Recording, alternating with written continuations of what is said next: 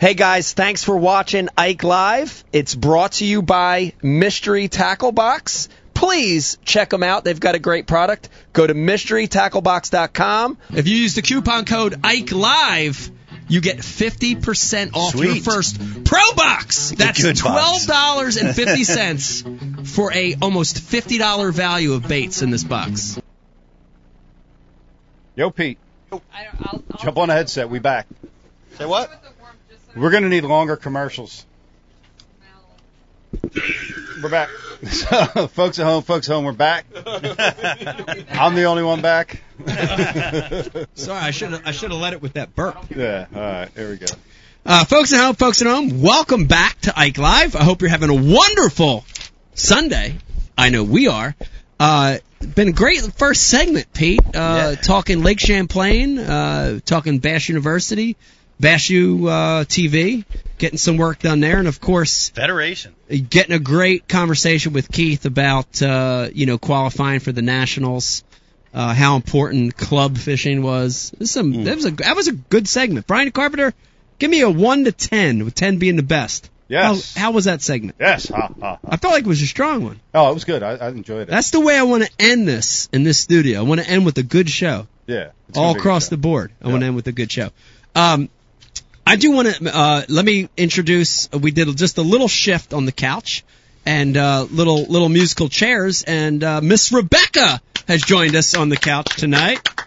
Beck, how you doing? Excellent, thank you. Man, it's good to have you on the show. Who are you wearing tonight? Um, I'm wearing. Um, oh, I got my my LSU Tiger shirt on. LSU shirt on. yeah, That's very good. and my Jim Jam jabronis. and Jim Jam Jabronis. Um, we had mentioned earlier that this is the last show in this studio for Ike Live. And well, that's why I had to show up because I know. was here at the beginning. you were here at the beginning. I know Eric tried very hard to act like I didn't exist and Right. part of the Did show. he try but- writing you off of the Ike Live script? yeah. Yeah. he tried to make pretend you were never here. Yeah, I, I've, Yeah. I've been here for a while. You were here since the very beginning. Um, You used to always be on the show. yeah, I was always on the show. Yeah, yeah. I, I like that. I do too. I, I like having you on the show because I think it's important to have a woman's point of view. And your You know? your point of view is always a good one. Yeah. I usually show up after the kids go to bed now. Mm hmm I think I'm on most shows, Yeah. aren't I? Yes, Don't you're a I very show up? opinionated Yeah. woman. You you don't have the baby monitor anymore. No, They're I figure enough. they'll come down and get me now. I was always terrified to have one because every ghost movie has a ghost face on that thing. like I would always feel like I'm going to look at it. And it's going to be something like ghoul, you know, hanging On on. the baby monitor? Just yeah, doing something. Yeah. Yeah. Isn't yeah. it- Dave, aren't you the one that doesn't like old mirrors Yes. because No. ghosts live in them? What's up? Listen, negative things live in old mirrors. That's all I'm going to Uh, say. that might be true. Old, a, a mirror. Think of how magical a mirror is. think about that. Could you make a friggin' mirror right now? None of you could.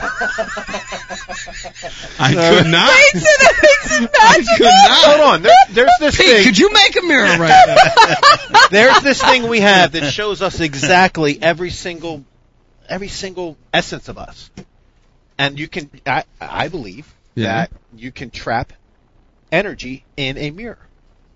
I've Wow. heard I've heard that before. I mean, you're not the first one to say that. I've heard that. I've read that. I've seen it on Like uh, they get TV. stuck in the mirror? No, just just like naked. Man, it's, Or it's like a it's an Like easy a- place for them to like live and be able to I don't know because it, it's such a magical device that I really can't fully explain it. What I, what I, what I can't articulate what, what what I think about a mirror, but what I what I what I think is that any old mirror, never buy a mirror at a yard sale or anything like that. You don't know what kind of Oh. evil or negative shit was done in front of that mirror. That energy all goes somewhere. Yeah. You know, you burp, you exhale stinky breath, right? That that's going somewhere. Your Yeah. negative energy goes somewhere. Man. Yeah. Sucked into the mirror. I, I, don't know. think they're Yard sale stuff. I'm I'm weird though. Like I don't I don't like other people's stuff. Because like I have like memories and I'm kind of with Dave, but a little less weird on the mirror thing Yeah. Yeah. and magicalness of it. But mysticism. Come like, on, man. but other people's stuff like like jewelry and y- you know what I mean. Like Yeah, like if it they feels owned like it, it's there them. was You're right. like it Yeah. was theirs. It was owned by Yeah. someone. Like their their memories and their like yeah. There's there's Like my son has a bayonet, one of our bayonets from World War One, and he has a British bayonet from World War One. I almost, I don't even let him put them up on the house. Were you in World War One, Dave? No, no, Rich. I'm talking about he's got bayonets. Oh, okay. Pete was. well, he was an advisor. we, we, we, we called it the Great War. An Yeah. advisor. No, like, like, he was a mediator. like Becky was saying, I don't even want. I don't even want them. Like, who, who was at the end of that thing? Like, who was at the? Who was on the bad side of that thing? I don't even Yeah. want that in the house, man. Yeah. I don't even let him put them up. Yeah. So mirrors are bad. Uh, uh, baby monitors are bad. Uh, a lot of spirits come through. In fact, we don't have the regular baby monitor anymore, but with technology now, of course, you can do everything through an app. So we still have the monitor. And um, I right now, as I'm doing this, I'm going to go on to ours. And now here's live Stella in Vegas, Pete, as you can see. And I'm going to turn up the volume on this one, and let's see if Brian's ghost might come through on here right now. So I'm going to turn it up. Let's just see if we can get Brian's ghost to come through. Okay. All right, it's up. Go ahead, go. Is that the strip cam from cheerleaders?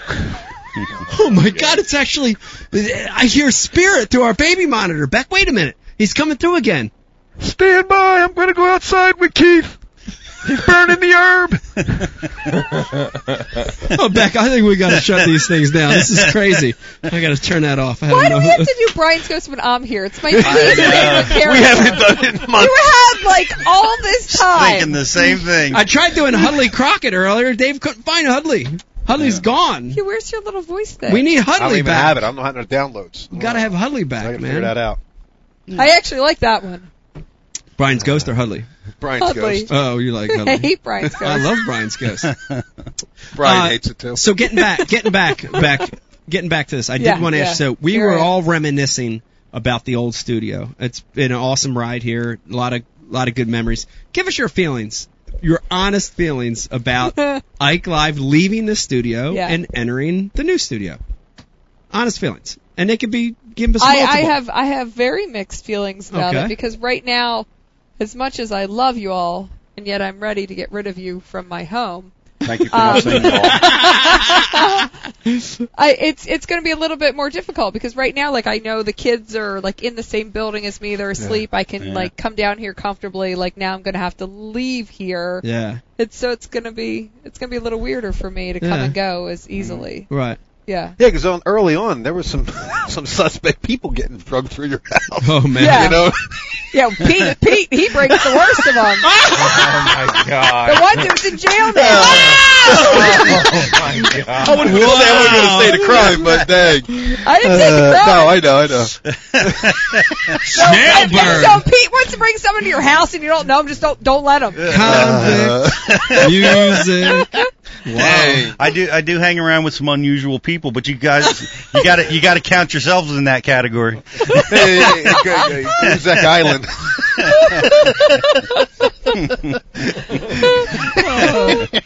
Oh my god. So mixed emotions about it. Mixed, mixed, but uh, it'll be good. I th- I'm excited. The space is amazing. I think it'll be really cool. All right. Uh, want to let everybody know again. I mentioned earlier. I'm going to go ahead and uh, ask you to chime in on the IMs right now on this.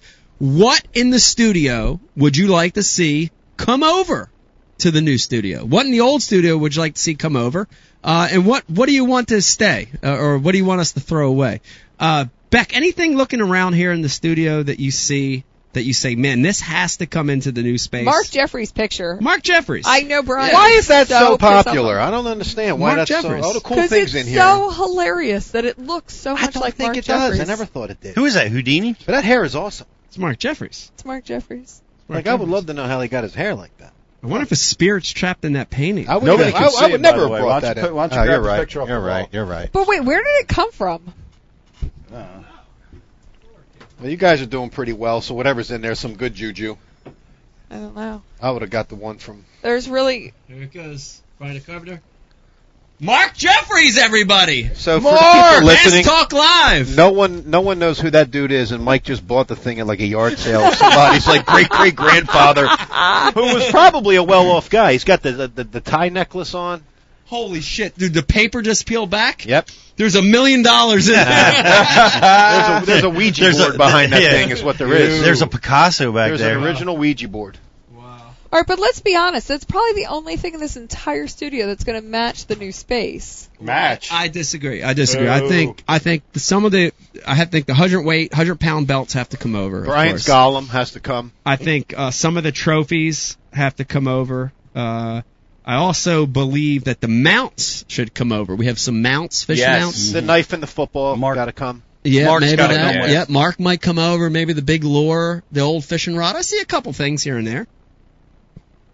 The AOY trophy. She's just Beck's just quiet. She doesn't even want to say anything. Oh yeah, the door knocker. Does that? This super rad door oh knocker yeah, the has, brass has door knocker has to come over. I actually think that we found its its match when we were in Spain. That's bad. Don't, Do don't. you remember Oh. that door? Oh, there was yeah. like one and one was That's right, missing, and I'm one like, someone missing. stole it. Yeah. Apparently, we stole it. that was right. All right, What's it look like, Dave? Oh, dude, I just showed everybody. Yeah. Before you yell at me. brass door knocker. All right, let's uh, let's use that as a segue. Beck uh, would like, I like to good uh, would like to talk about uh, uh, Spain and Paris. Oh, Yeah. Putting Kyle on hold. Oh, it's up to you.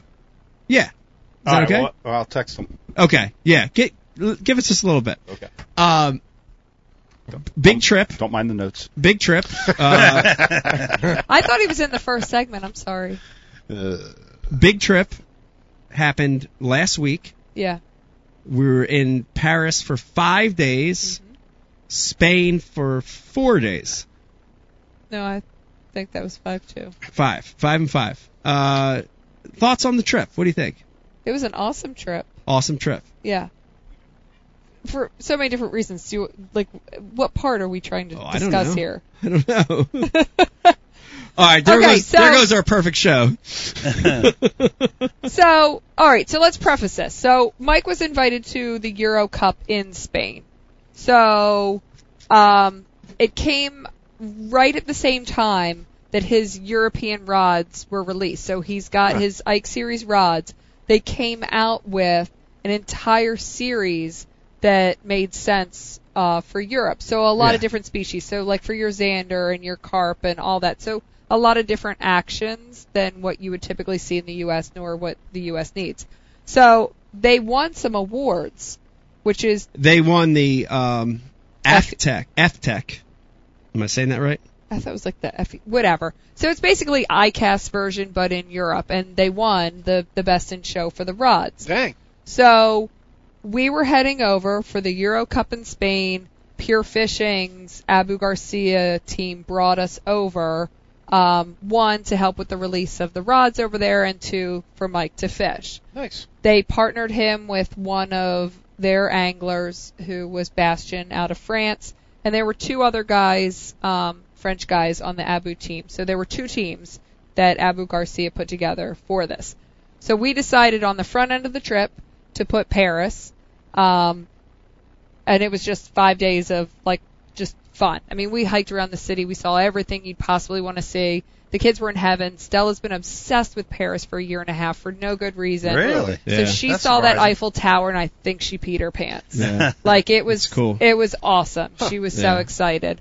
Um, and then, uh, of course, when once you're in Europe, like okay, so how much does it cost just to fly from state to state in the U.S.? It's like three hundred dollars just off the giddy. You know what I mean? Unless you get some like budget airline.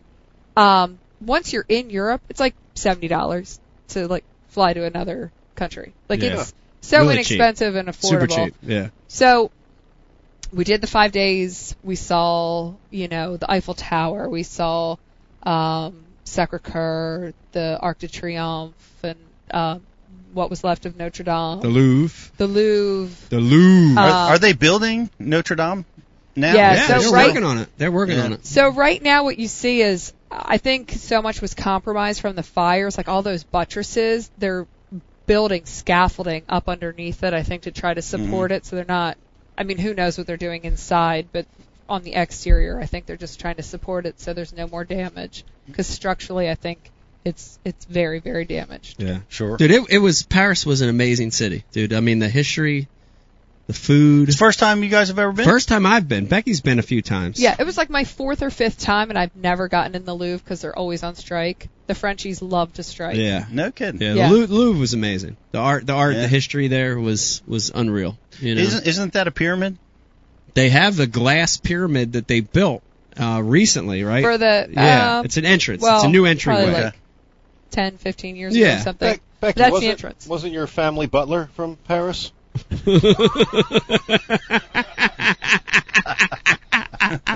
I think I think he was. Yeah. I think he was. Ben- What was his name again? Benson. Benson. that sounds British. no, you remember, you remember the TV show Benson? Benson from Paris. Um, and here's the other cool thing. I'm, I'm going to jump in. All that amazing uh, history and culture and food, and I mean, all that stuff's gone on. And I had a chance to sneak in two days of fishing, two Of course. mornings of fishing, which is really unbelievable. I got hooked up with this guy, Fred.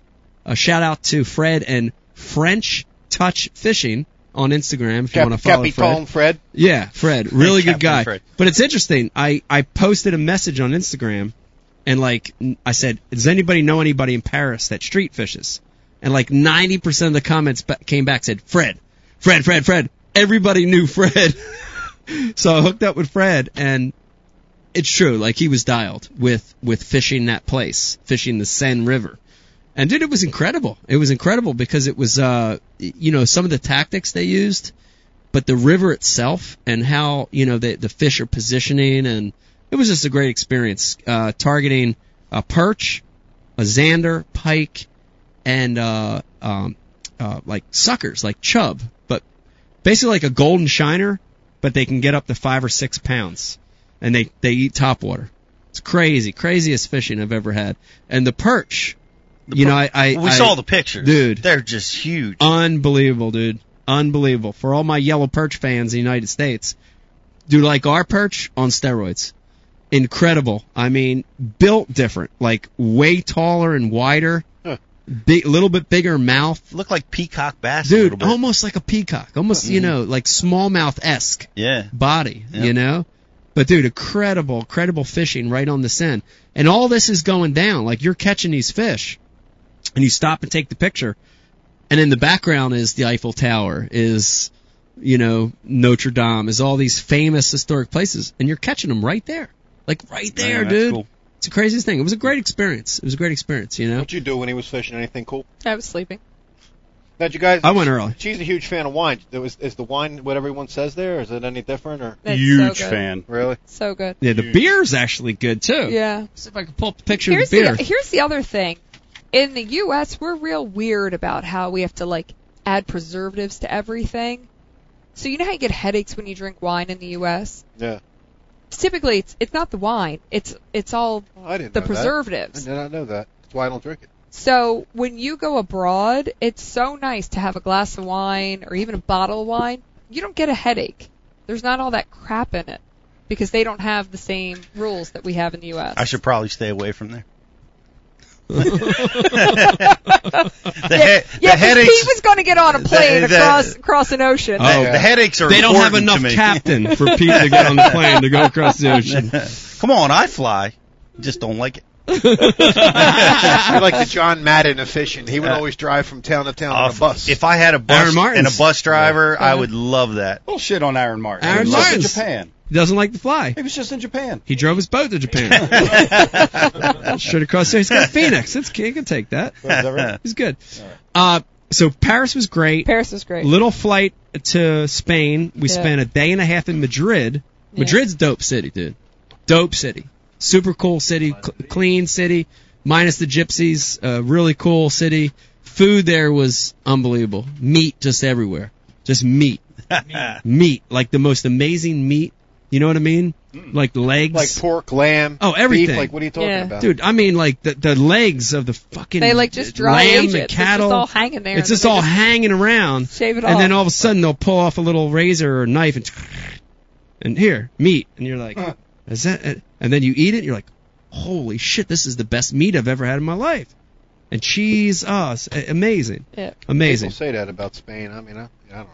It's it's good. It's good. And then we drove down to the lake, and this is what I thought was interesting. So we leave the city center, and we drive about two and a half hours south through the desert, dude. The desert and giant mountains, and it really feels like it feels like you're in Nevada, right? Like it has that West Coast feel to it, where it's flat desert, desert, then all of a sudden, High desert plateau. fre- yeah, then a giant freaking mountain, you know, Yeah, it's real arid. There's a lot of olive trees, so there, there's tons slightly of olive trees. slightly less arid than a, a desert. Yeah. They've some Yep, rain, Yeah. but that's basically it. yeah, and then That's we, that's where you were fishing Goats and in olive Maine. trees. we were fishing down there. Yeah, uh, about two hours south of Madrid, and then uh, what was the name of the lake? Do you remember? Cat. Uh, The Cijara. Cijara, uh, Cijara Reservoir.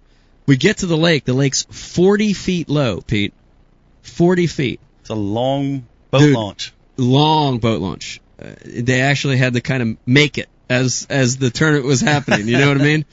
But it reminded me a lot of of, of a Mead, of a Havasu, of a, a Del Rio. You know, a, um, South Texas, Arizona lake. It had that feel to it Right. you know, and um, really, really cool the way it laid out. And so there was a hundred and thirty, hundred and thirty, was that right? Yeah, it was like 125 or 130. 130 teams from all over Europe. So uh, Italy, Spain, Portugal, uh, Poland, Poland, Yeah, we're Russia. Polish. Russia.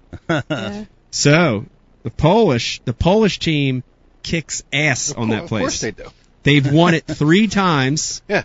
They won the last two years in a row. Not shocking. Yeah, and this year, and this year, Why wouldn't they? this year, they came in third. Yeah. Because they came Wow. in late, Dave. Amazing. No, They that's got not their true. weigh-in times wrong. Can you relate? That was good. Can you relate? I don't look back often. That's a good one. that just probably shut me down for the night.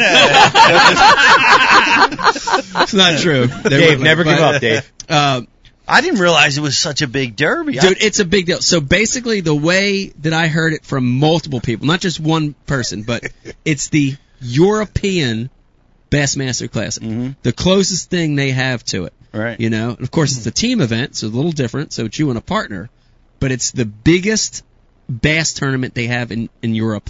Period, wow. bar none.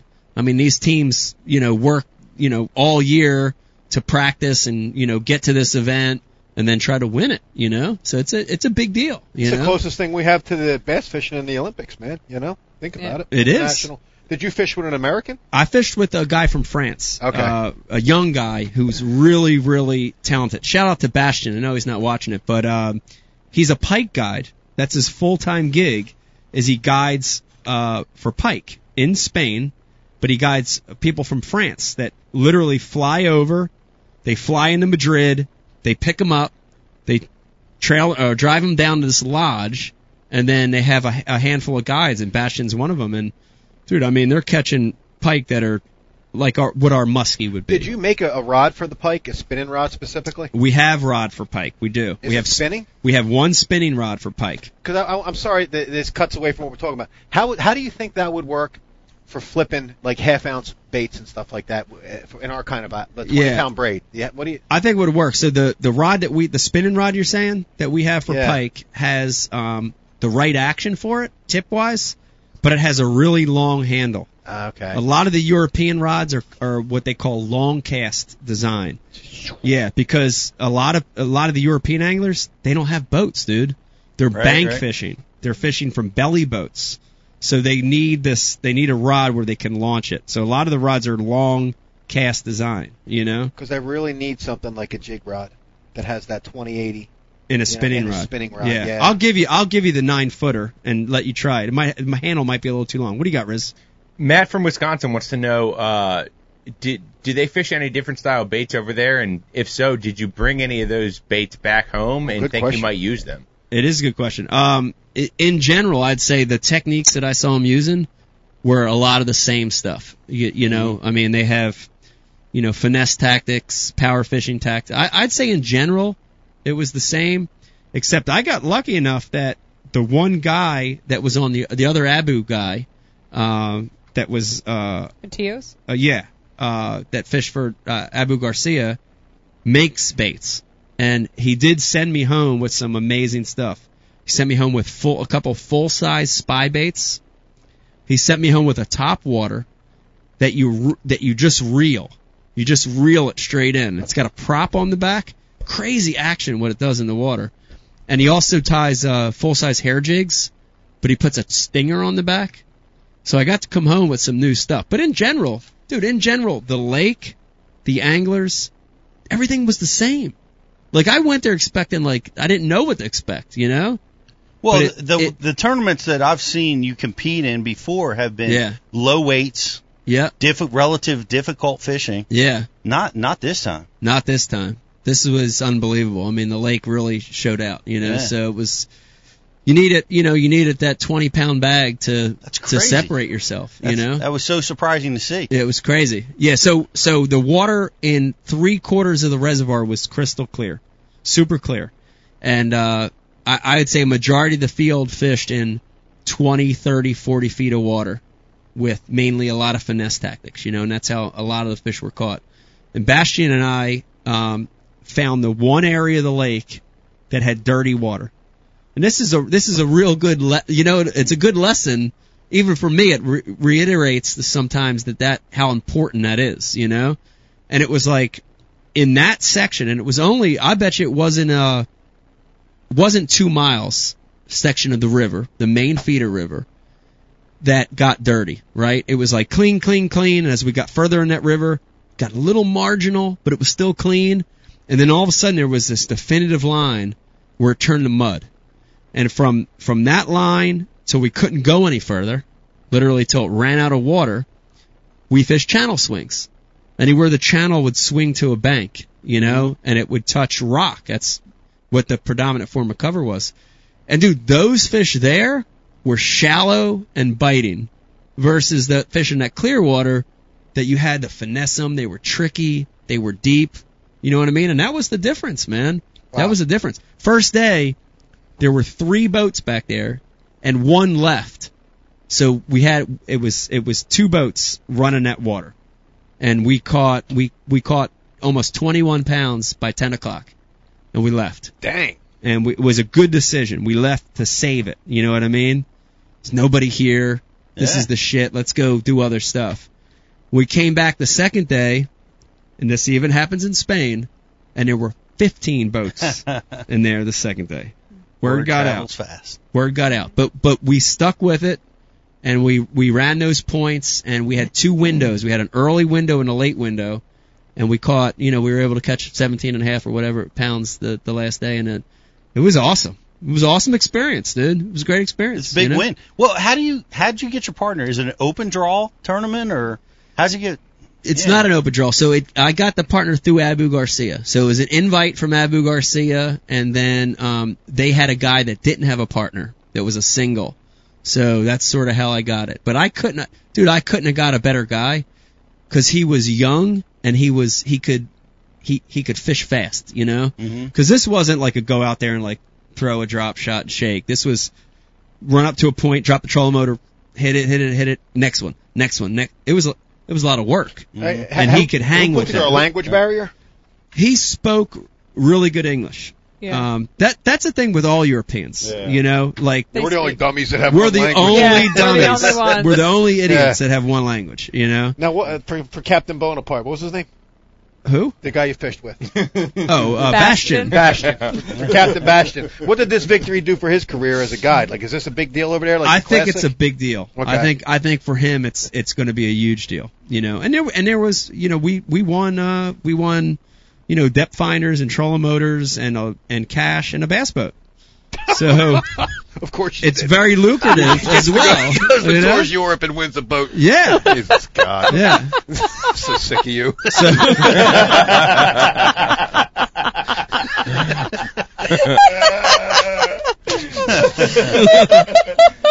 Here, here.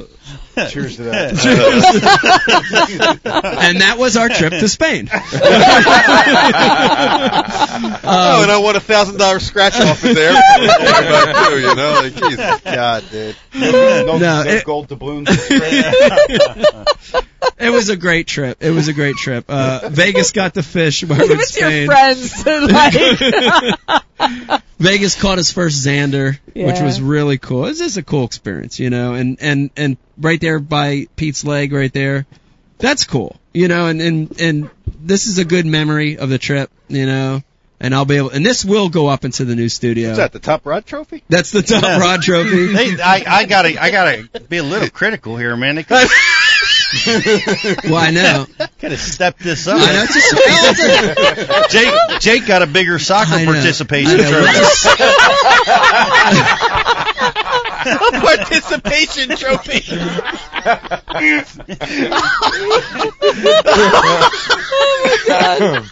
Oh Now the trophy's lacking, but I gotta tell you, some of the other stuff was unbelievable, and I hope uh, you're to see a you're going to see a Going Ike video on this, and I hope we were able to capture it. That's lacking, but I tell you what's not, dude. They had they had a podium created. No crates. No, it was it was a wooden Soapboxes. it was like soap boxes.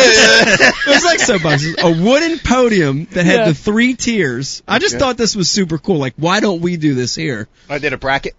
Yeah. Yeah. So we had, you know, first, second, Yeah, that's third, pretty cool. Yeah. and then as you know, as they were making the announcement of these three positions, they're playing uh, Queen. Uh, We are the champions. We are the champions, Yes. and then they shoot confetti. it was this big deal, and I'm like, Yeah. "Damn, this is now that's better than an elite or Yeah. a, or a MLF." Yeah, no you know what I mean? That's cool. Way better than MLF. Um, so like, why didn't you know?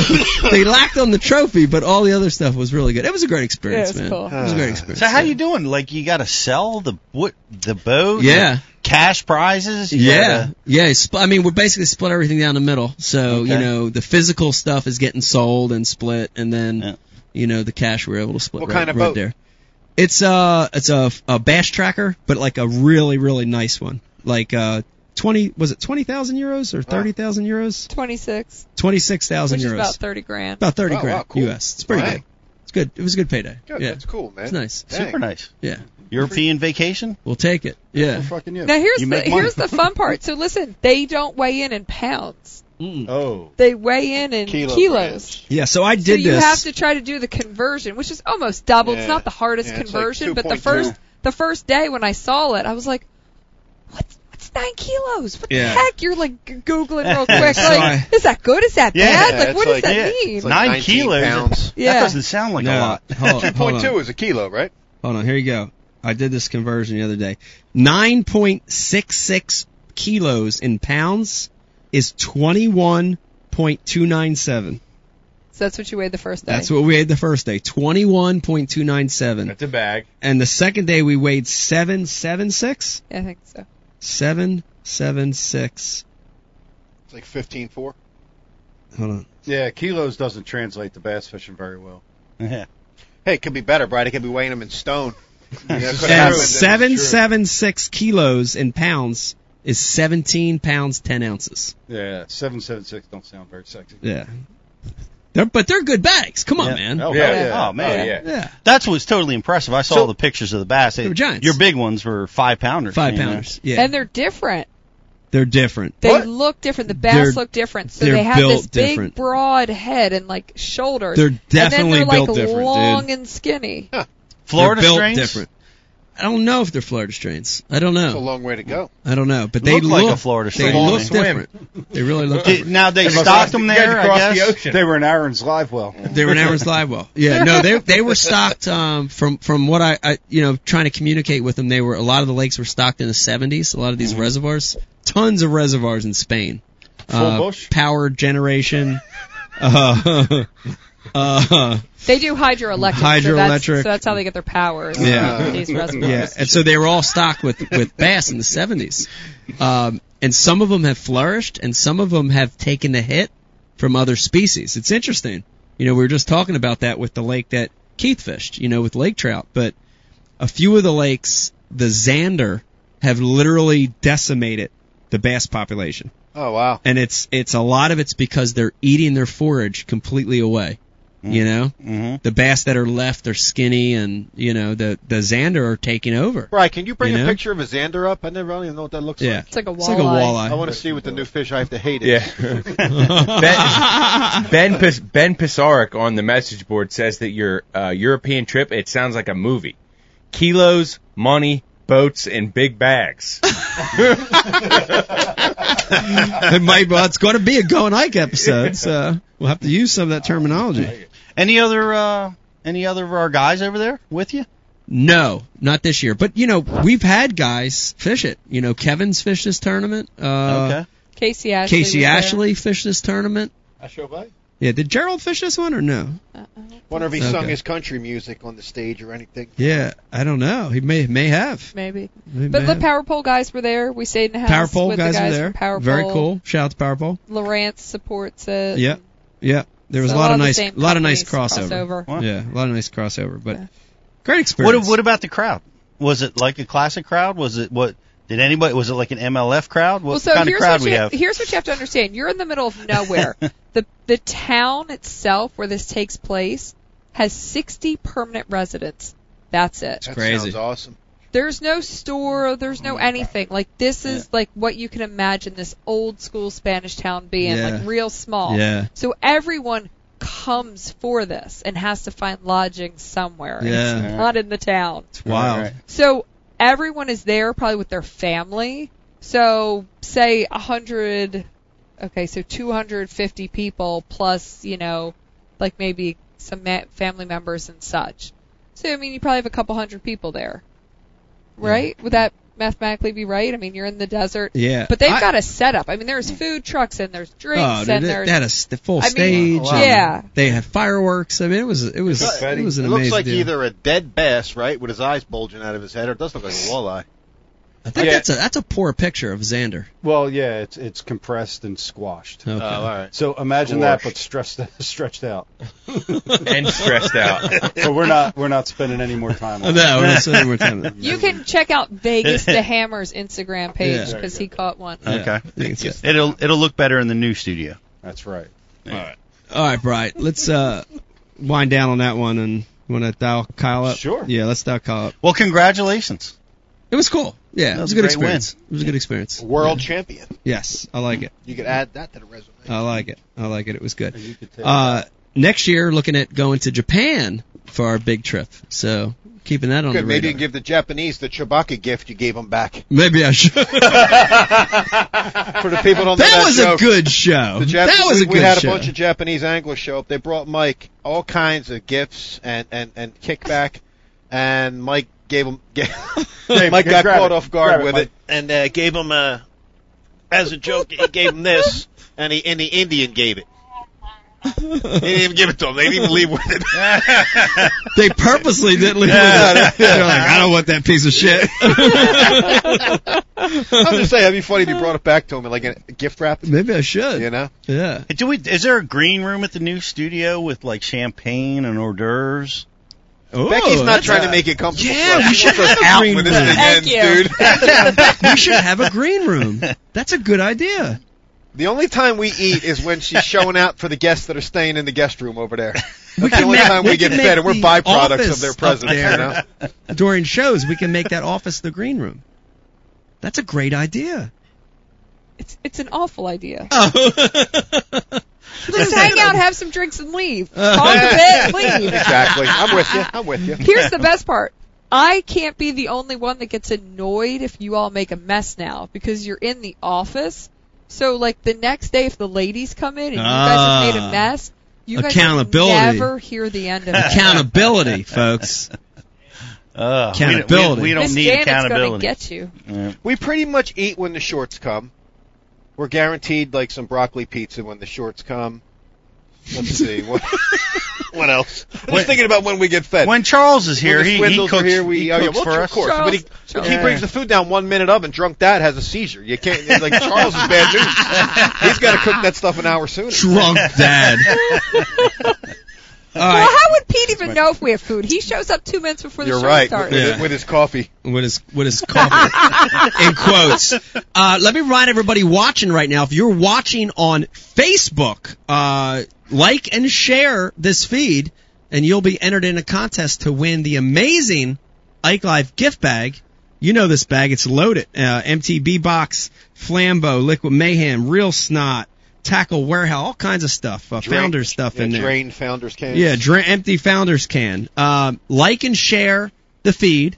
You'll be entered in a contest to win that bag. Beck, what do you think?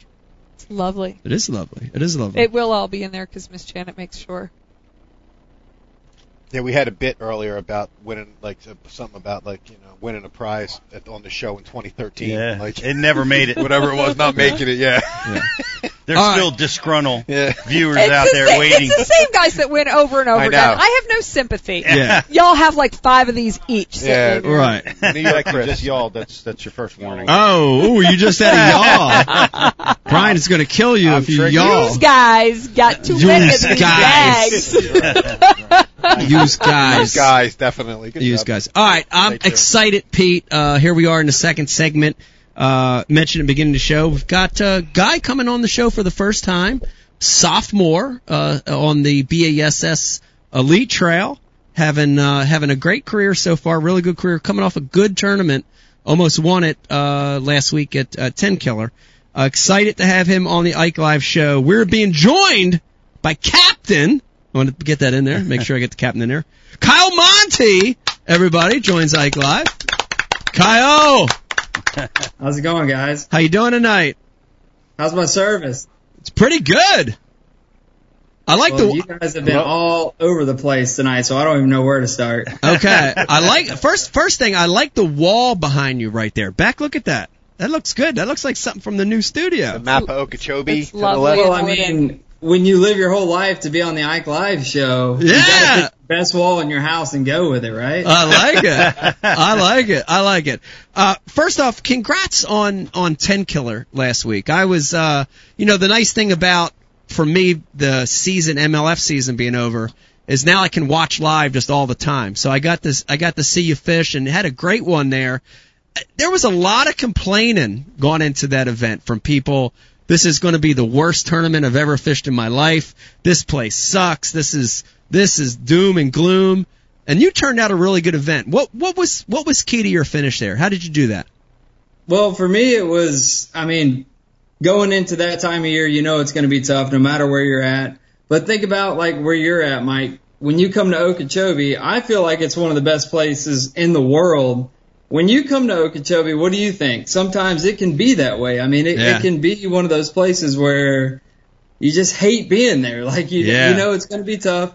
It's it's a mindset, man. You know how it is. It's it's a mind game, the whole thing, and and I love it. I love that it was changed last minute, uh, thrown to it. I mean, for me, it was finding a spot. It was finding an actual spot that I felt like, you know, in that tournament, a, a 16 inch fish was huge because largemouth and, spa, and smallmouth had to both be 16 inches. So to me, it was finding a place where I could catch more than just one going down the bank. You catch one here and there, but I mean, yeah, you come up with a pattern with what type of banks are on. But for me, it was, it was having an area and being able to just lock something in your hand and go and fish. Yeah, staying staying focused. I Pete, I can tell you, I like those grinders. In fact, I heard um, several times during the live broadcast. I think it was uh, Sushin or was it Ronnie uh, said that this is the toughest tournament since the Delaware River. They they made that analogy several That's times funny. during live, which I thought was really cool. I also heard this, and I want to I want to get your opinion on it, Kyle. I heard that this was the first tournament all year that was a true test of the angler's ability because there was no, you know, guys didn't go there two months ahead of time and practice. You couldn't call your buddy before the 30 day off. You know, you couldn't do any of that. You had to really just fish the moment. And you saw that with a lot of, you know, new names, uh, Kyle including yourself. And then with Carl winning, you know, you saw some new guys really dominate.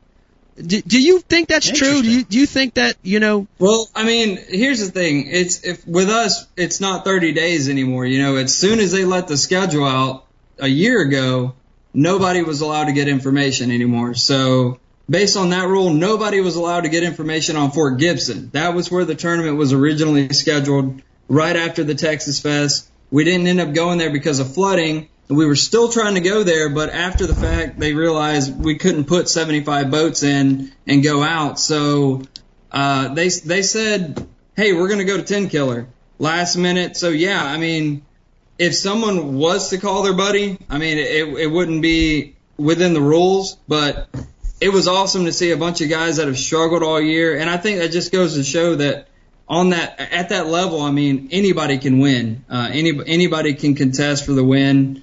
And I mean, I had a I had a pretty rough year. I'm not gonna lie. I just uh, but to, but to end like that, I mean, it felt good. Everybody tells you, man, that's great, that's awesome.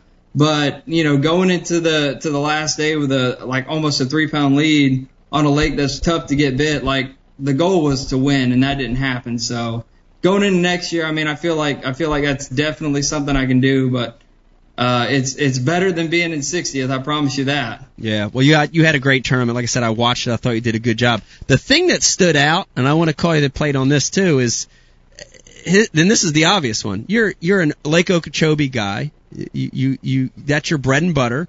You make your other part of your living on that lake. The techniques you were using are so far removed from what you would do on Lake Okeechobee. As is the body of water. As is the body of water. I mean, drop shot and biffle head. Uh, talk, talk a little bit about that because I think that threw a lot of people off. Yeah, I agree because a lot of the questions I got were the same. They were along the same lines after the fact. Everybody's, well, how does a guy from Okeechobee know how to how to use a drop shot? And the truth is, there's a few places here where you know, outside of the 12 foot and under spectrum, mostly five feet and under, flipping grass, fishing grass. You know, there's a few places here where I can do that. I can fish deeper than 15 foot of water. He needs a re- refill. Someone get a refill. Time out. but I mean, that, there's a few places where I've been able to do that, and for the most part, a lot of the guys around here, a lot of the guides around here, throw Carolina rigs, black trick Yeah. worm, and they go. That's it. Yeah. Uh, and for me, it was more about using my graphs and figuring out what's actually there. But growing up through the federation, doing that with guys that fish the lake all the time since I was 11 years old, I'd go out with a guy. One guy fishes, uh, you know, a spot in in a canal that you don't ever think of, and he's out in the middle and he's just throwing a Carolina rig. Well, now with the graphs they are the way nowadays, you know, I can go back over those and figure these places out. And I'm using I'm using a wobble head on a place that fish don't see it. So Yeah. it gives me a lot of confidence when I go to a place like Oklahoma where I mean, come on, that's that's where it came from. Biffle. I mean, that's that's where everybody knows it from. Going out there and being able to use it and have confidence in a tournament where you're not getting very many bites. I mean, it's it's just huge. Yeah. I also thought it was interesting with the big worm. What prompted that choice, Kyle? Because I, I know Bifflehead and a lot of guys use creature beaver style baits. That's probably the number one choice. I like the big worm. In fact, I at uh, Chickamauga the year that um, uh, uh, Wheeler won, um, I, I had like 27 pounds the first day, and I caught most of it on a biffle head with a 12 inch worm. And I saw you throwing that big worm. Talk a little bit about that. Well, I was throwing two different types of big worms. I was throwing the Zoom Magnum trick worm, which is just a straight tail. If you've ever been to Florida, Senko's, trick worms, baits with no action, they love it. So for me, it was a confidence thing. Um, but in practice, I threw the biffle bug. I threw a bunch of different colors in the biffle bug. Didn't work out. Yeah, I see you. I'm good. I got one. But I threw the biffle bug in practice and didn't have any bites on it. So in the tournament, I did not expect to do that. I did not throw that the first day. I had 14 something. I was in the top five, you know, right where I needed to be. I did not throw a hard head because I was fishing a lot of stuff that was deeper, 20 to 25 brush piles, and the bottom was kind of just sandy. It was just like a backside of a sandbar. So to me, the biffle bug, the hard head style bait works better on a hard bottom where you can cast Yeah. it up there and drag it like a Carolina rig and you can feel it. It feels like it's coming across the parking lot. So I went with that because the second day I had a tough day. I didn't weigh in, but I think I had four fish, but one was a tiny little spotted bass. So in my mind, it didn't even really matter. Um, so I knew I had to make an adjustment. And that third day is when I went to it. And that's when I realized I can get up a little bit shallower, that five to eight foot range and catch fish. Taking that thing and at home a lot of times, like I just drag it and stop it. Just short drags. Florida is the slowest fishing you can imagine. I Yeah. mean, just everybody throws a Senko out there, smokes a cigarette, and they cut. You know what I mean? That's that's how Yeah. everybody in Florida seems to fish. So with with that out there, I figured, you know, I've caught them reeling it before down here, but you know, you see a lot more of that out there with biffle, especially. You know, cranking that thing sorta. And I didn't get any bites on it, dragging it. I started, I started reeling it real slow, got a bite within five minutes. It was one of those 16, 17 inchers that, you know, really mattered in that tournament. I said, well, I'm, you know, I might be onto something. And as soon as I got another bite doing it, I mean, two bites is a pattern. You Yeah. just go with it. Yeah. Well, that was that was awesome. I love to see that technique utilized. You know, uh, I, you mentioned something. I want to jump back to it. You mentioned you fished the Federation, and we we got to talk a Yeah, little bit about that earlier in the show. Uh, you know, we were talking about how for us in the studio, the club level, the Federation, the nation was so important. I'm looking here. You know, I, I've got some stats: a four-time AOY Big O teen angler. Um, You I- really dug deep. well, that's Brian DeCarpenter. I'm going to give him all the credit for that. deep. Uh, uh, FLW college events. You know, I know you fished uh, against the Lee brothers. Talk a little bit about that because we've got a lot of young anglers watching right now. We've got some young anglers that are going to listen to this podcast a month or two from now, and they're saying, "Man, how the hell do I? I want to do what these guys are doing. What what do I need to do?" Talk a little bit about your your background to get where you're at now. So I was kind of in that in between era of you know the the Iaconellis, the VanDams, the Swindles, and the the guys that are coming up now. I'm kind of in that in between. I'm 27. Uh, I fished against the Lee brothers, but it was towards the end of their career, towards the beginning of my college career. You know, in that four years, um, for me, it was. I always wanted to do this. I watch you guys every Saturday and Sunday, just like everybody that's watching right now. They're all thinking the same thing that I was just a few years ago. Uh, but as a as a young guy, I wanted to fish tournaments. I wanted to get there, but I didn't have a boat. I didn't have a way to do it, and, and the junior federation was a way for guys that were part of federation clubs to volunteer as boat captains and take us out. Each month we'd have a tournament. So from the time that I was 11 to 18, not including local tournaments, um, I mean, I got to fish at least one tournament every month, and that was huge. Uh, for, for a guy to take his whole Saturday out and take us out, you know, the guys that are taking us out are, are Federation guys. You know, they may be experts at one or two things, but not experts at everything. They're not pros. They fish the Federation. They're good anglers. But I, I was able to pick up one or two things here and there from each guy over the course of nine years. And, uh, it, I mean, that, that's what really fueled me into, to wanting to fish more, wanting to fish these bigger tournaments. And when Yeah. college came around, that was a big eye opener for me. I mean, uh, where we had to travel outside of Florida. If you've ever, I mean, obviously you've been down here. I've seen you down here. You fish Okeechobee, you fish Istokpoga, you fish Kissimmee. It's all pretty much the same stuff. Yeah.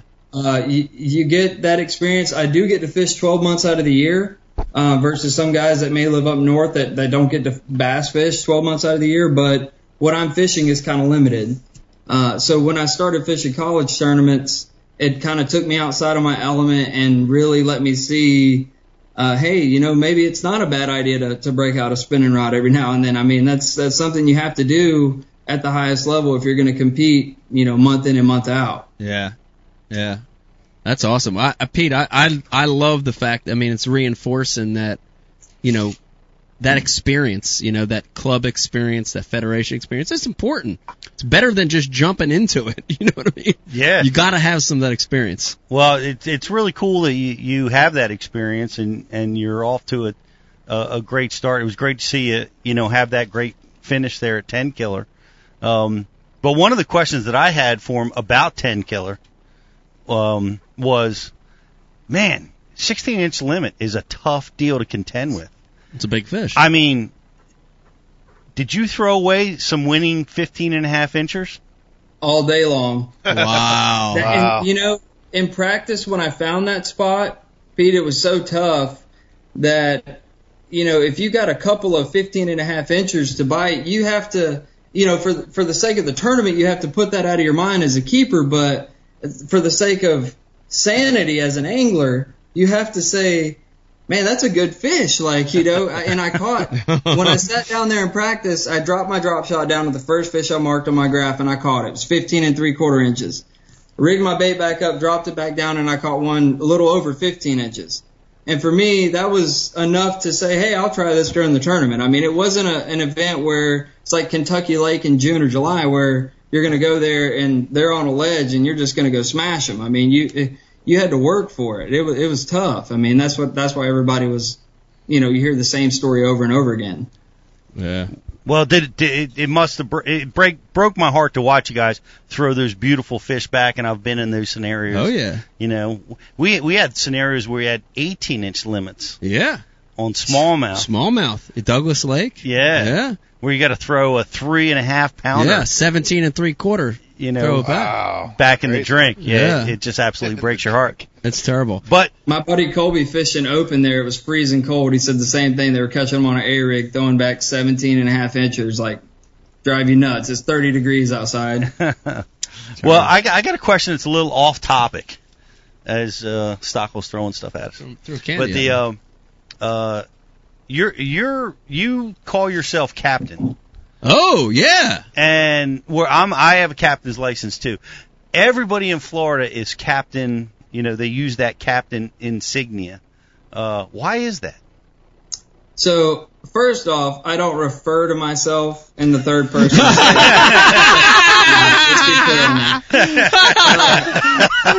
I put that on my Instagram page because, as you say, all the captains in Florida they refer to themselves as captain. Well, that's true for the saltwater guys, but when it comes to bass fishing guides, you don't see it a lot. You see a lot of Lake Okeechobee this, Okeechobee bass fishing, all that's taken. So I went with captain because I felt like it brought that same. Uh, I mean, like you said, it, it is a course, it is a process to get it. Uh, but no, if someone says what's your name, I do not refer to myself as captain anything. Pete, it'd be But a little yes, I hard mean, for you to that's- switch that. That's why I I'm, went I'm with that on Captain Instagram. Pete Lucid Kyle, hey Kyle, this is Dave. Uh, hey, Da- Kyle, this is Dave. I, I'm Congratulations, buddy. I'm I got a question it right now. I got a ca- got a question, Kyle. Are you too young to remember the movie Spies Like Us with Dan Aykroyd and Chevy Chase? He doesn't know. have no idea guys. what you're Yeah, I was talking gonna about. God dang Way too young. Listen to me, dude. that. You need to YouTube this the captain scene. I can just see him and all the other Okeechobee guys like Captain, Captain, Captain. Captain, Captain, Captain, Doctor. and Captain. Yeah. you got you to do that, Kyle. Google uh, go, when, when we're done. Google uh, Spies Like Us uh, doctor scene. It'll come up. All right, now here's the thing I want to know about. I, I need to jump in about this captain thing because I can imagine w- at at one point in your life you were you were younger, you were single, you were at the bars, you were cruising chicks. Did you use the captain title to ever get in someone's pants? Wait, is that a turn on? absolutely I don't not. know. I'm just I'm thinking it might be. Is Brian, it? Brian, you've used it before. Dude, if some guy told me he was a captain, I'd be of like, what? Are you like, It's my voicemail, and that's about it. Yeah, pro- like what's the, what's the first thing I have in the notes under Kyle? You probably promoted your. He's married. I know he's married. I said when he was said when he younger. was younger. So- I'm not talking about now. Yeah, but you know, you know how some people. well, I'm Before- just yeah. Ask you a question about when you were younger, Mike. I used a lot of stuff. I- we would use he, did, whatever. he did the weird belt thing. Oh, the he belt. Had a oh, do you know thing. the belt thing? Let me tell you I, about the can I belt. ask you a question about Yeah. back when you tucked your jerseys into your pants? now wait a minute. I did at one point, but I was let me let me tell you I was one of the The first. jersey was unbuttoned all the way down to the belt line. That's but it was right. That's right. But it got That's an Italian thing, Kyle. You don't have many of them down there. That's an Italian thing. Monti is not Italian. All right, Pete. Does that answer your question? Now, do you want to be a captain? A Pete, Ca- a Pete Lusick, bitches, Dude, captain. I'm I am from now on Captain Pete Gluszek, bitches. Becky coined it. I like it. I'm in. I I like actually it. work for Captain Pete Blu- Gluszek. I think it's good. I'm good. part of the Bass University on the water training program. That's Pete. right. You're taking shots over here. yeah, I like it. I like it. All right, I want to I want to jump back. Uh, Kyle, sophomore year, second year on on the Bass Elites. Um, talk a little bit about that. Has it been? How's the? Uh, you know, uh, there's a lot of guys that have to get through a couple years to get that momentum. Um, talk to me a little bit about that. You know, it, it's it's different for different people. I've seen guys in their career that right off the giddy, Tim Horton wins Angler of the Year his first year fishing the elites. I've seen other guys have this slow burn till they get to year five and six, and all of a sudden they're unstoppable. Talk to me a little bit about your mindset being, you know, two years in, now gone on coming up on your third year next year. What's your mindset on fishing the elites? So for me, the elites has been a, a big eye opener. You know, from year one, uh, basically a lot of my issues come from lack of experience. You know, like traveling to these places where you have you've never seen them. You, you only have information that you get online, and that only takes you so far. Um, and, and so what I'm doing is is showing up at these places kind of blind.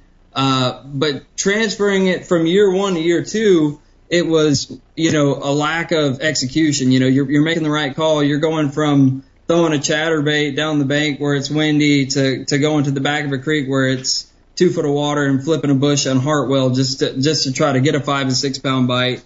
And you get it and it comes off. I mean, it was a lot of that this year for me. Um, but the, the biggest thing is, is watching these guys like Drew Cook, where I fish against them in those same federation tournaments as a as a junior angler each year. I don't know if you remember or not, but you were actually one of the boat captains. Uh, each year you fish these junior tournaments to make a state championship, and the winner of that state championship would go to the Bassmaster Classic either the week before or the week after, uh, and Yeah. you would fish your your your team classic or your your kids classic with a Bassmaster angler. So Yep. I don't know if you ever got to do that or not, but you had a chance to win a boat. Drew Cook was right there, you know, and and as a as as seeing that from from him go from the same kind of scenario, being from Florida, doing the same thing, and just show up right off the bat and just kill it, man. I mean, he's had a phenomenal year, just just his first year out there. You know, you you kind of want to get sidetracked and say, dang, you know, maybe he's just got something that you don't, but you know, you have to stay, you have to stay focused on the task at hand, and and that's always to win. Uh, I, I feel like at Tenkiller, as soon as you took that approach to go out and try to just scrap up a limit, you like took yourself completely out of the game for winning, and uh, being able to recognize that uh, is a big thing for me this year. I felt like uh, I had the opportunities to make the top, you know, the last day the top 10 a few times and just, you know, it didn't work out. But, uh, knowing when you have that chance and when you don't have that chance, being real with yourself is what I call it. Uh, you know, if you're not on the fish to win, being able to go out there and get 25th, 22nd place, something like that and, and save some points. Yeah. Uh, that's, that's the biggest thing from year one to year two for me. Yeah. Has has guiding help helped you? You, you know, I mean, I know uh, there's a handful of guys that do it, um, and and some say my guiding's just to supplement my income. It doesn't help me whatsoever. Does your guiding help you in your professional endeavor on the elite side? So, yes and no. I feel like it helps me because starting now through, you know, the beginning of January, tournaments are pretty much over. But that's my that's my biggest time down here. You know, everybody Yeah. comes down here for the winter time, October, November, December, January. Everybody wants to come down to Okeechobee because it's warm here. So for me, it does help because I feel like getting on the water and getting in a, you know, when I'm, when I'm at home guiding and I suck, I go on the road and I suck. Like it's, it's still a momentum thing. You're still, it's still fishing, you know, and as a guide, people often think, you know, well, I'm going with the guide on Okeechobee. I'm just, I'm going to catch a 10 pounder for sure. It doesn't work that way. I mean, you're still adjusting to the conditions, and I feel like that's the biggest thing is being kind of in tune, not to be too Aaron Martens esque, but to kind of be in tune with with yourself and your surroundings, and being able to make those adjustments uh, that you see guys that win big tournaments do. They always do it, and there's no explanation for it uh, other than they're just natural instinct to just go and change it up. We, we talk, I, I, I got to say, uh, you know, guiding for me has been a really interesting uh, study, and I think it's really helped me in a lot of situations because, just like you said, Kyle, it's like every every day you got to adjust. Yeah. I mean, you got clients, you get you Yeah. you got to produce. Yeah, you're forced. You to- know, to- so- Especially on Okeechobee, where people ask you, well, don't you have a lot of good spots here? Well, Okeechobee changes about every six minutes. Right. So, I mean, you have to, just because you caught them in a place last year doesn't mean anything this year. You have to constantly adjust because the water levels are different. I mean, it's, it's grass. It's all grass. So you know how grass changes, whether you're on Champlain or on Okeechobee, it changes.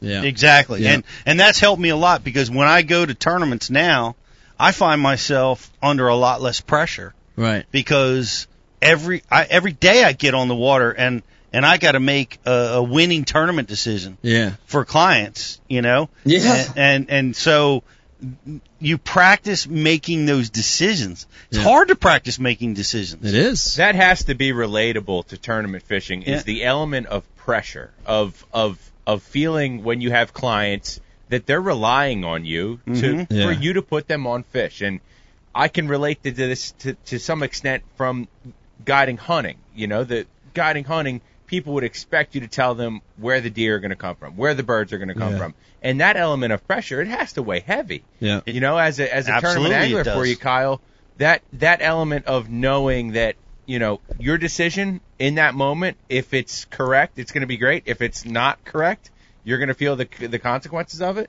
Guiding has to Yeah. has to play I mean, into I. I always tell people, no matter what you hear, you know, from whatever professional you listen to, we're all guessing. It's all a guess. Uh, no matter, you know, uh, if, if you're right more often than you're wrong, then then you're better than most. But we're always guessing what the next move is, what the next decision is, and sometimes it works and sometimes it doesn't. I don't make any guarantees other than you'll catch a fish when you come with me because I'm on Okeechobee and I can do that. Hey Kyle, I got I got three questions for you. Right. First one, I want you to just chew on a little bit and answer it after the other two.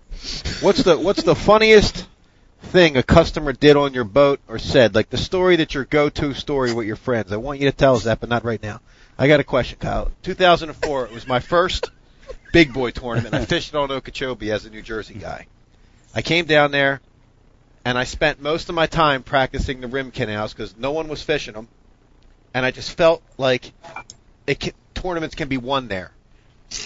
Can tournaments be won in the rim canals? Like, is, is there is there like monster bags living there or no, dude? So are you saying you didn't win? Oh, I, I, I sucked. I, I I finished like fourth from the Because the water was high. no, it's because I didn't know what I was doing. The water But was I, I just, the I just highest need it's to ever know. been. Did you? no, I just need to know if like these if the for people that have never fished Okeechobee, there's this massive rim canal that's deep that circles this whole shallow grassy lake, and there's laydowns, there's rock, there's everything. Like there's everything you fish in your own places. Now, please, is there?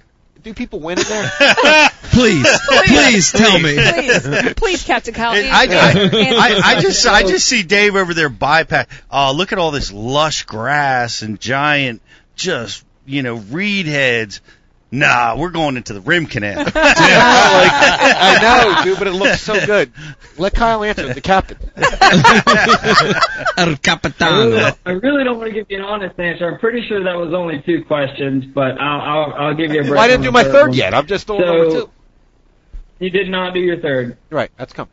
Am I still waiting? No, please answer that one. I want you to just Okay. chew the funny story one for a little bit. So the rim canal, the rim canal on the south end of the lake is on the inside of the dike, so therefore the lake water can get into it. On the north end of the lake, you have to go through locks to Right. get into it, so the water is more stable. Uh, that being the case, I feel like the bags are more consistent out of there if you can figure it out. But it's not going to win a slugfest. It's not going to win a 25, 30 pound bag a day type tournament. But when it's freezing cold, that's like my dream come true is an elite event down there in January when it's just miserably cold and no one can get bit in the lake. In that case, yes, it could be one out of the rim canal. Ooh. Thank you for half validating me. All right. Half What's the other half? validation. The other half? Second question is, if, uh, third, Third. question. Uh, If you were, where's the best place to launch a kayak to get to the to the juice out in the grass? Like the shortest the shortest run, in terms of pedaling from the ramp out to the Sell your juice. kayak and buy a bass boat if you're going on Okeechobee. There's too many alligators. Dude, I'm, I've, nah. Damn, are I you scared? Dude, I would No. not get in a kayak on that lake. I'm just, Really? I'm I've just seen. I've, I. I told you, I've seen giant alligator. I've seen a. I've seen probably the, the goddamn world record American alligator out there. yeah, I was in my nitro about 25 years ago when I saw. it. But anyway, that's not the point. So There's just too many, man. I So- mean, maybe in the 70s or 80s, but not now. Listen, there's listen. Too, there's too many alligators. let's pretend there's no alligators and let's pretend that you know you're not afraid of them. Where would you Party launch a kayak from? Party I'm afraid of them. They butt the boat. Where at? Harney Pond Canal, paddle out. Harney as soon as Pond. you come into the lake, hang a left, start fishing. Yeah, Harney Pond Canal. Mm-hmm. Okay. Yeah. Harney. Cut. Harney. Now, how close is that Wait. to like? Arnie. How about in terms of like that? What's that one ramp? Pohicky? Pohick? Begins with a P. Pahokee? Pahokee. That's Brian laughing. I'll tell you, that was close. Uh, i- i- how close is it to there? Hardy Pond is probably 20 miles across the lake. It's- Ah, okay. Pahokee's on the east side, Hardy Pond's on the west side. Pahokee's probably the worst ramp you could put in with a kayak because it's miles before you get to any grass. I mean, you're out in the open water. That's that's all rocks, and I mean, it's Yeah, that's where I fished. That's where I did all my rim canal work. Was around there. oh, I'm so sorry. yeah, I didn't know. Sorry about that. So wait, is Kyle going to feel guilty when uh, Dave gets eaten by an That's- alligator that- when he? Erroneous. All right. That's Erroneous. I just watched Wedding Crashers yesterday. Erroneous on all counts. Erroneous.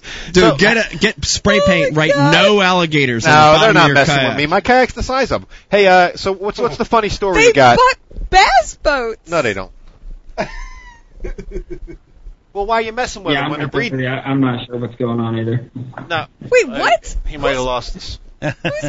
He's crazy. Dave- Dave is crazy. Dave, you're nuts. I'll go right out. I was out It's there with him when I was You're just down. I don't care. certifiable now. I did see one that scared me when I was just down there seeing my mom last month. I was in this preserve, and this thing was giant, and it was enough for me where I was getting closer to him, and he wasn't going under, and he was big. He was You were real in your kayak? Yeah, he was. He was. Yeah. He. I have 12 foot. He was as big as the kayak from Yeah. head to tail. Yeah. And I turned around. I'm like, all right, this dude's not going down. Like most of them just go down and disappear, and they don't. You know, I don't even think about them because I don't see them. Yeah. Meanwhile, they're all looking up at you. But you know, right what? under. Then they got to fight. They better be ready for a fight. You know. But uh, what's your funny story with, with with a customer, Kyle? Probably. Funny story with a customer. Uh, man, I don't know if it's appropriate for for Ike Live. Oh, this is not. Ike Live. Anything's appropriate. Mike's already said the There's- F word like ten nothing times. inappropriate. But I mean, I mean, in today's world, everybody's just so offended so easily. Ah, I just, I don't know. Be good. Go ahead. as it's long fine. as you don't So- talk about politics or religion, we're okay. Right. Or race. Okay, so away from politics, stay away from religion. Gotcha. So I had three Russian guys uh, that have been with me six or seven times now, but this was the first time. And uh, we get out to a place. There's, they're all shiner fishing. They're all spinning rods. You cast for them. All they want to do is set the hook and reel them in. Uh, I mean, I, I get everywhere from guys that, that have fished their whole life with, art, with artificial and guys that just want to sit back and reel them in like they do. Um, it was it got pretty uncomfortable midday. I mean, they they were. This was the second day in. They were they were catching a lot of fish the first day. Second day started out great, and about midday the cold front starts coming through, and the fish stop biting. And then they, you know, the whole day they, they didn't really speak English. There was only one guy that could kind of translate. And the only thing he could say to me when we pulled up to a place and did get a bite within five or six minutes was, "This is a shit spot. This is shit." so, I mean, the whole thing like got uncomfortable. I had them for three or four days in a row. Oh God. And uh, they they they didn't uh, they didn't exactly. I don't know. They, their delivery wasn't very good. I guess. They Nah, they're- they're- very they- they have no in what they soul. meant. So they have no soul. it was funny to tell to people, but it, it wasn't funny at the time. This is number one shit spot. this is shit. Yeah, I'm like, dude, this is where we caught 57 yesterday in two hours. Like, give me a break. Freezing cold, cold in Florida. Shit. Uh, This shit. I've, I've had those kind of customers. How, do, how does Okeechobee handle all the fishing pressure? Harney Pond Canal on a Monday, uh, a Tuesday in the middle of the week. You have to wait in line to launch your boat. Mm. Mm. That's I'm- where you're sending me with the kayak. Yeah, I mean, how how that lake handles the pressure like it's You're amazing. gonna have to pedal really fast.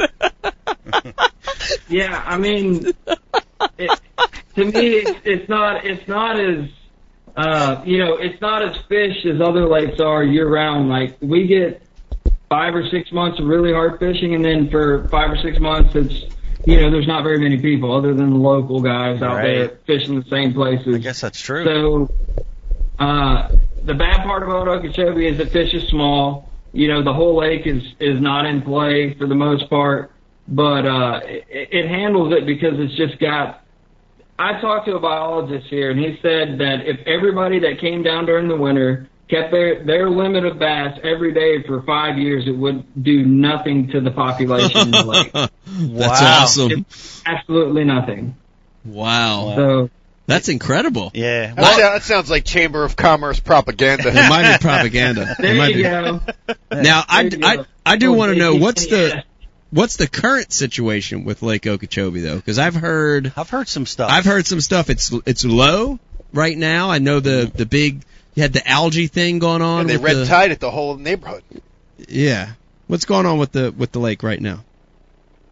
So a lot of that was about two years ago now, but uh, the lake's back up. It was low for a short period of time, which uh, after Hurricane Irma, a lot of the hydrilla. If you remember last time you guys were at Lake Okeechobee, Harney Pond area from from the island on the outside all the way back to the ramp was hydrilla Yeah. Eelgrass, hydrilla, all that has been gone for a little bit o- for a little bit over two years now, um, and it hasn't grown back due to muddy water, high water. So this summer was the first time they let it get back down to under 11 feet. Um, what bothers me is a lot of that stuff didn't grow back. A lot of that stuff is still gone, and now it's back up to 13 and a half feet. We're about to go back into rainy season. Like it's it's going to get you know we're in the middle of hurricane season. It takes one hurricane, one Yeah. tropical storm, we're back at two three feet higher. Right. Uh, when that happens, that stuff doesn't grow back. So as far as the submergent grasses, the hydrilla, the eelgrass, the peppergrass, it's at like an all-time low. But as far as weights to win tournaments, it's still, you know, you're talking June, July, August, 30-pound bags to win each tournament. Like Wow. it's still Okeechobee. wow. You just have to fish it different. Yeah, that's crazy.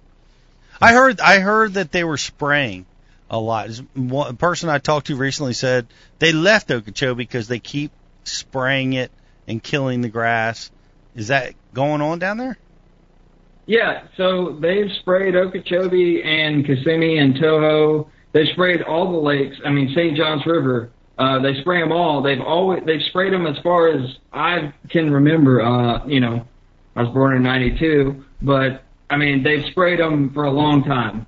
They've sprayed them uh, to manage the things, the, the the aquatic vegetation that they say is invasive, but uh, the problem that we have as fishermen is, is the way that they manage it. You know, how much they spray it. If they make one pass on this stuff, it's dead. Why do you have to make 20 passes? So, uh, the misconception is a lot of the submergent vegetations, like we talked about, the hydrilla, the peppergrass, the eelgrass, has been gone because of the hurricanes and the high water. Um, you know, people are now starting to blame that on spraying, which is not necessarily the case. So you have, just like in politics, which we're not supposed to talk about, people on both sides that are arguing over something that, that doesn't actually add up. You know, we have a problem, yes. We have things that are adding to it. The spraying does not help, but it's not the primary source of the problem. Hmm. Gotcha. Gotcha. All right, Kyle. Before we let you go, this is Ike Live, and we have a little game we're going to play with you before we let you go. It's the Ike Live Rapid Fire. Rapid fire! for Kyle today. Fire! Here it goes. Now you know the rules. Or or kilos. That's right. That's not the question, but you know the rules. this is the Ike Live show, so you have to answer these questions honestly. You have to be honest when you answer answer these questions. Here they go. You got six questions, and if you get uh, what is it, Pete? Eighty percent of them right. Is that what it is? Was it seventy-five or eighty percent? Uh, it changes every show. Changes it. If you you, need get even one right, you need to get eighty percent right, Kyle, to win this game. Okay. How many questions are you asking? Six questions. Can I win Question. that sweet Kevin Van Dam cutout behind you? That's right. Where is it? Can you have Where's that? it? You can have It it. was behind someone earlier. Oh, it's behind glasses. Becky. We'll send you that. yeah, you can have Kevin. And Yeah, we'll last send you. Kevin. Okay, here it goes. Question one: Swim jig or chatterbait? Chatterbait. Chatterbait. That is correct. yeah! Chatterbait. That is correct. Okay. Vienna sausages or beanie weenies? Beanie weenies. Dave? Ah, he's correct. That is correct. I grew up eating both. beanie weenies. I don't know either one of them. What's a beanie weenie? Vienna sausage. Are they It's the same? knockoff better. of Vienna. No, They're not. they're different. Vienna beanie weenies are Vienna sausages with beans. That's right. Yeah. That's the difference. We, Mike's never had one of those. That's right. Okay, question three. Poor soul. Is it true if you were not a professional bass angler, you would have been an Olympic swimmer? Not true. Dave? False. Uh, that's probably true. That's true? You are incorrect on that one. You would have been an Olympic swimmer. Is that the Michael Phelps joke? Are we going there? How'd you know? It's the eaters, right? How does he swim so fast with these things? Come on. All right, got that one wrong. That's all right. We still have we have more left. You're still okay. I like how you can get your own answer wrong. it's it's up to us, Becky.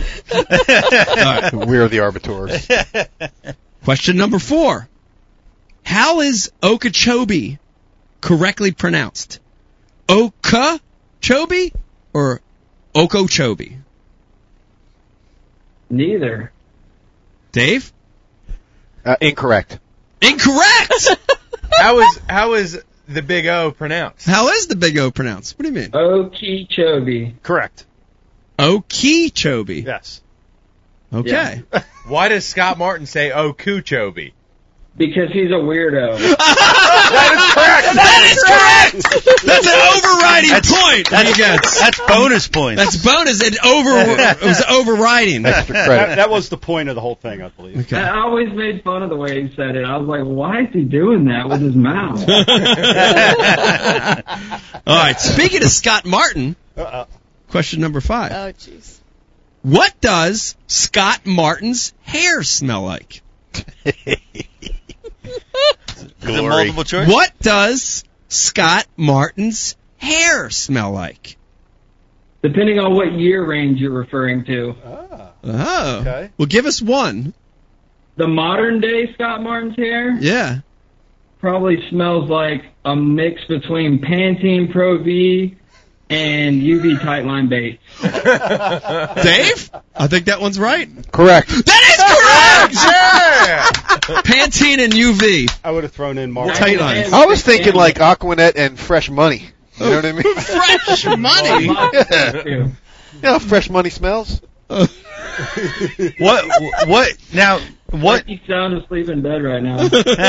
yeah. what what did the old school Scott Martin hair smell Oh, like? that's a good question. Gambler Baits, man. Oh, Gambler that Bang. Nasty gambler stink. Yeah, he put, he put And bang Pert right Plus. in it. And Pert Plus. I was thinking like Plus. Matt in Wisconsin said old his hair hair smells like- like, self tanner and coconuts. All right. This is an important question.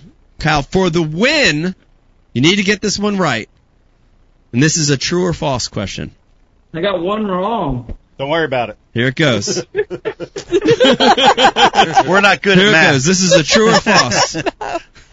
A young Kyle Monti would fish Lake Okeechobee shirtless so as to appear a schlep to would-be spot suckers. Let me repeat. A young Kyle, Kyle Monti would fish Lake Okeechobee, Okeechobee completely shirtless so as to appear a schlep to would-be spot suckers. True. Yes. That's correct! Kyle, you just won the Ike Live Rapid Fire. You're going to be getting a signed, bearded Kevin Van Dam cutout. yes. Wow. You know what? Wow. eBay next week. I feel like up our way it would take like a Klingon cloaking device to hide from the Five Alive spot suckers. You know what I mean? that shirtless thing wouldn't even work. Wow. I don't I don't really understand why Came out and I got two power poles on my boat, and I I was sitting out there, and a, a group of guys went by, and they said, "Hey, that guy's got two power poles," and slowed down and turned around and started flipping the reeds right in front of me. Oh man, that's terrible. Like two power poles was a big deal. That's terrible. So if you go shirtless, you appear like a schlep. yeah, that you're a doesn't schlep. fishing. Yeah, you're shirtless. I was in a pretty schleppy boat, so it added to it. Yeah. The boat was pretty pretty rough. It was a it was like a 1998 Ranger Undercover or brother. 80. Undercover. undercover brother. Pete's going shirtless tomorrow. Don't put blue power poles on a white boat. Yes. Pete's gone shirtless the rest of his life. That's right. Oh. Uh, Kyle, it was uh, it was awesome having you on the show. Uh, it, it awesome, awesome time. And I, let me listen.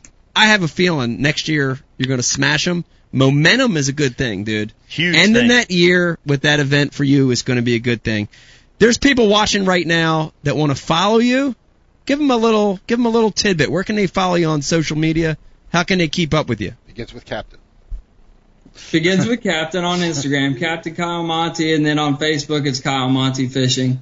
Uh, Twitter, I'm just now getting started on it. Uh, it's Fisherman Monti, but for me, Twitter's still kind of a thing of I have no idea what the heck's going on with Twitter. Like I don't even know why people watch Twitter, but Pete, this has been great, man. When's the last time you made a tweet? Uh, 1960. Oh, Yeah, I'm right there with you, Pete. Kyle, I, I Or, appreciate or you you coming can on. go over to thebassuniversity.com and you can go out and you can learn from Kyle That's and true. do an on-water training. on the water training. Yes. That's what you need. That's the deal. Hey, and it's not just shallow water; it's deep water too. You just got to uh, you got to be from the the right state at the right time for me to show you this stuff because it's gold. That's awesome. Well, Kyle, we appreciate you coming on the show. Thank, you very you, much, Kyle. Kyle Monti, everybody. Captain Good, Kyle. good luck, buddy. Captain Corelli. It's awesome, man. Uh, look, we, it's funny. Beck was before Beck came on the couch. We were having this big conversation on how it's uh, not politically correct anymore to wear that. The Indian headdress. and God. Beck puts it right on. Total, total cultural appropriation, man. You entitled Typical Beck. your white privilege oozing all over Yeah. the couch. Don't you remember Seth was on that show and had that on the whole show, and we caught so much shit for it. Did we it was really? just Oh, one, yeah. That was one whiny. I'm just saying. All right, whatever. Uh, I that was love, I love a good Looks headpiece. good. And Yeah, I have an obsession with feathers. I know. Well, it looks good on you. Well, hopefully that person's not a fan anymore. Okay. Be- Becky's responsible for like 12 peacock deaths a year. I know. Wait do you see her purses? Oh, I know. Yeah, she got You see her purses? Yeah, Yeah. she got alligator. yeah, and- l- yeah, lined with cougar gut. yeah, snake. Poor things. Uh, Pete, that was an awesome interview. Great to catch up with Kyle. Uh, young guy on tour, guiding, supplementing with Yeah. guiding. It's a great. That's a great deal. He, he's going to be okay. I got a good feeling about it. Uh, listen, hang in there. When we come back, we've got one last segment, and this is going to be a great segment. We've got Rue. What's the official Rue name? Rue the best Oh, dog. best Rue the. Bass Dog joining us. I don't know how that's going to go. And also, we're going to be giving away some prizes here, Pete. Reminiscing. We've got the uh, reminiscing. We've got the little Ike Live gift bag we're going to be giving away, and we're going to open up the phone lines one last time in the old studio. Hang in there. When we come back, more Ike Live. Like, you good, man? You know we're doing a video right now, right? I'm about to go down there and tackle that dude. Hey! Hey there, official world. What's shaking, fat cat dude, and coming at you? Listen, let's talk about something very important, and I'm not talking about Jack and Jaws ripping lips, 2455 and Big Belly Kelly out of a brush pile. I found Primal Urge Foods. Ladies and gentlemen, what Primal Urge Foods is, it is a monthly meat stick box month. Every month you get a box of meat sticks to your door. Retail is probably, I don't know, 30 $40, $14.95 a month. Now you can pick many different varieties. You can pick a surprise box. You get a little bit of this, you get a little bit of that. You get some 24, 55, 55 to 4. No, eh, we don't like antibiotics. No antibiotics. And these right here, completely, completely eagle free. Now, the gas stations B6 you buy probably have eagle in them. They have rhinoceros in them, but we are Americans. America! We're not eating bald eagles in our meat sticks. Guaranteed, none of these meat sticks have bald eagle in them. That's the number one reason to buy these meat sticks. You want to get granddaddy a gift? Hey, I, uh, you're dating a girl. Ooh, she's fine as muscadine wine. And you want to warm up her hair? You want to, I'm getting excited talking about women. Uh, I forget. I forget what it's. Primal Urge, fourteen ninety five a month. Monthly meat box subscription. It could be called a uh, bombs, bombs box of meat sticks. You just do like I do, and every month the box shows up, and I don't know what's going to be in it, but they're all delicious. The meat right there. That is, I, I tell you what, that's something good right there. It's girthy. It's Fat Cat Newton, Prime Roach Foods. Please, Ike Live is the code, guys. Ike Live. Ike Live is the code. Okay? Prime Roach Foods, Ike Live is the code.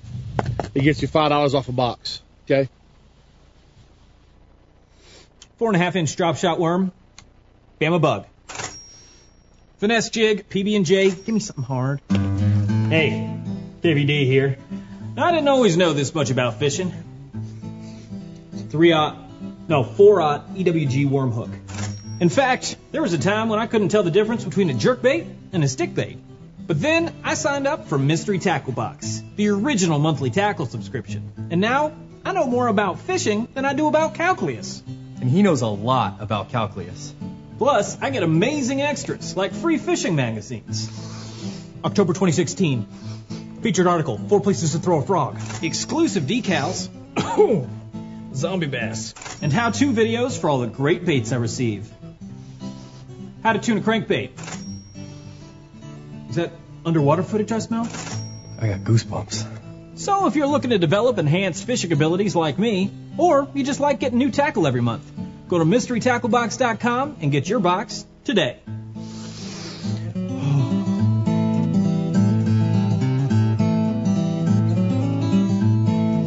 Ooh, live minnows. Is it lunchtime already? Nature's candy. Oh. Is he in my pocket? Hey everybody, Mike Iaconelli here.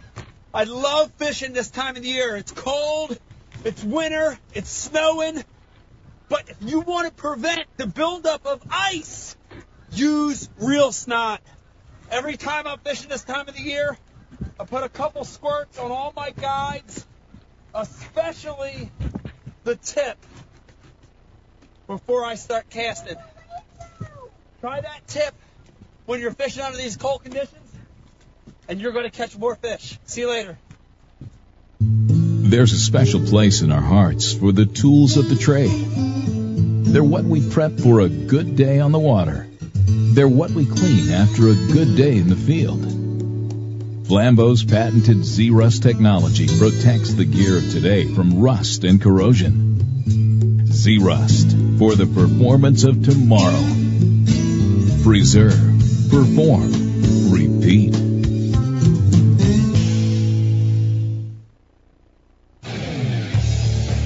You work hard to catch your fish. TH Marine has two products to ensure your fish survive. The Oxygenator injects 100% pure oxygen into your live well. That increases fish survival by 35%. For the perfect combo, add G-Juice Live Well treatment. It calms fish, stops bleeding, removes ammonia, and replaces slime coat. Get an Oxygenator and G-Juice and keep your fish alive.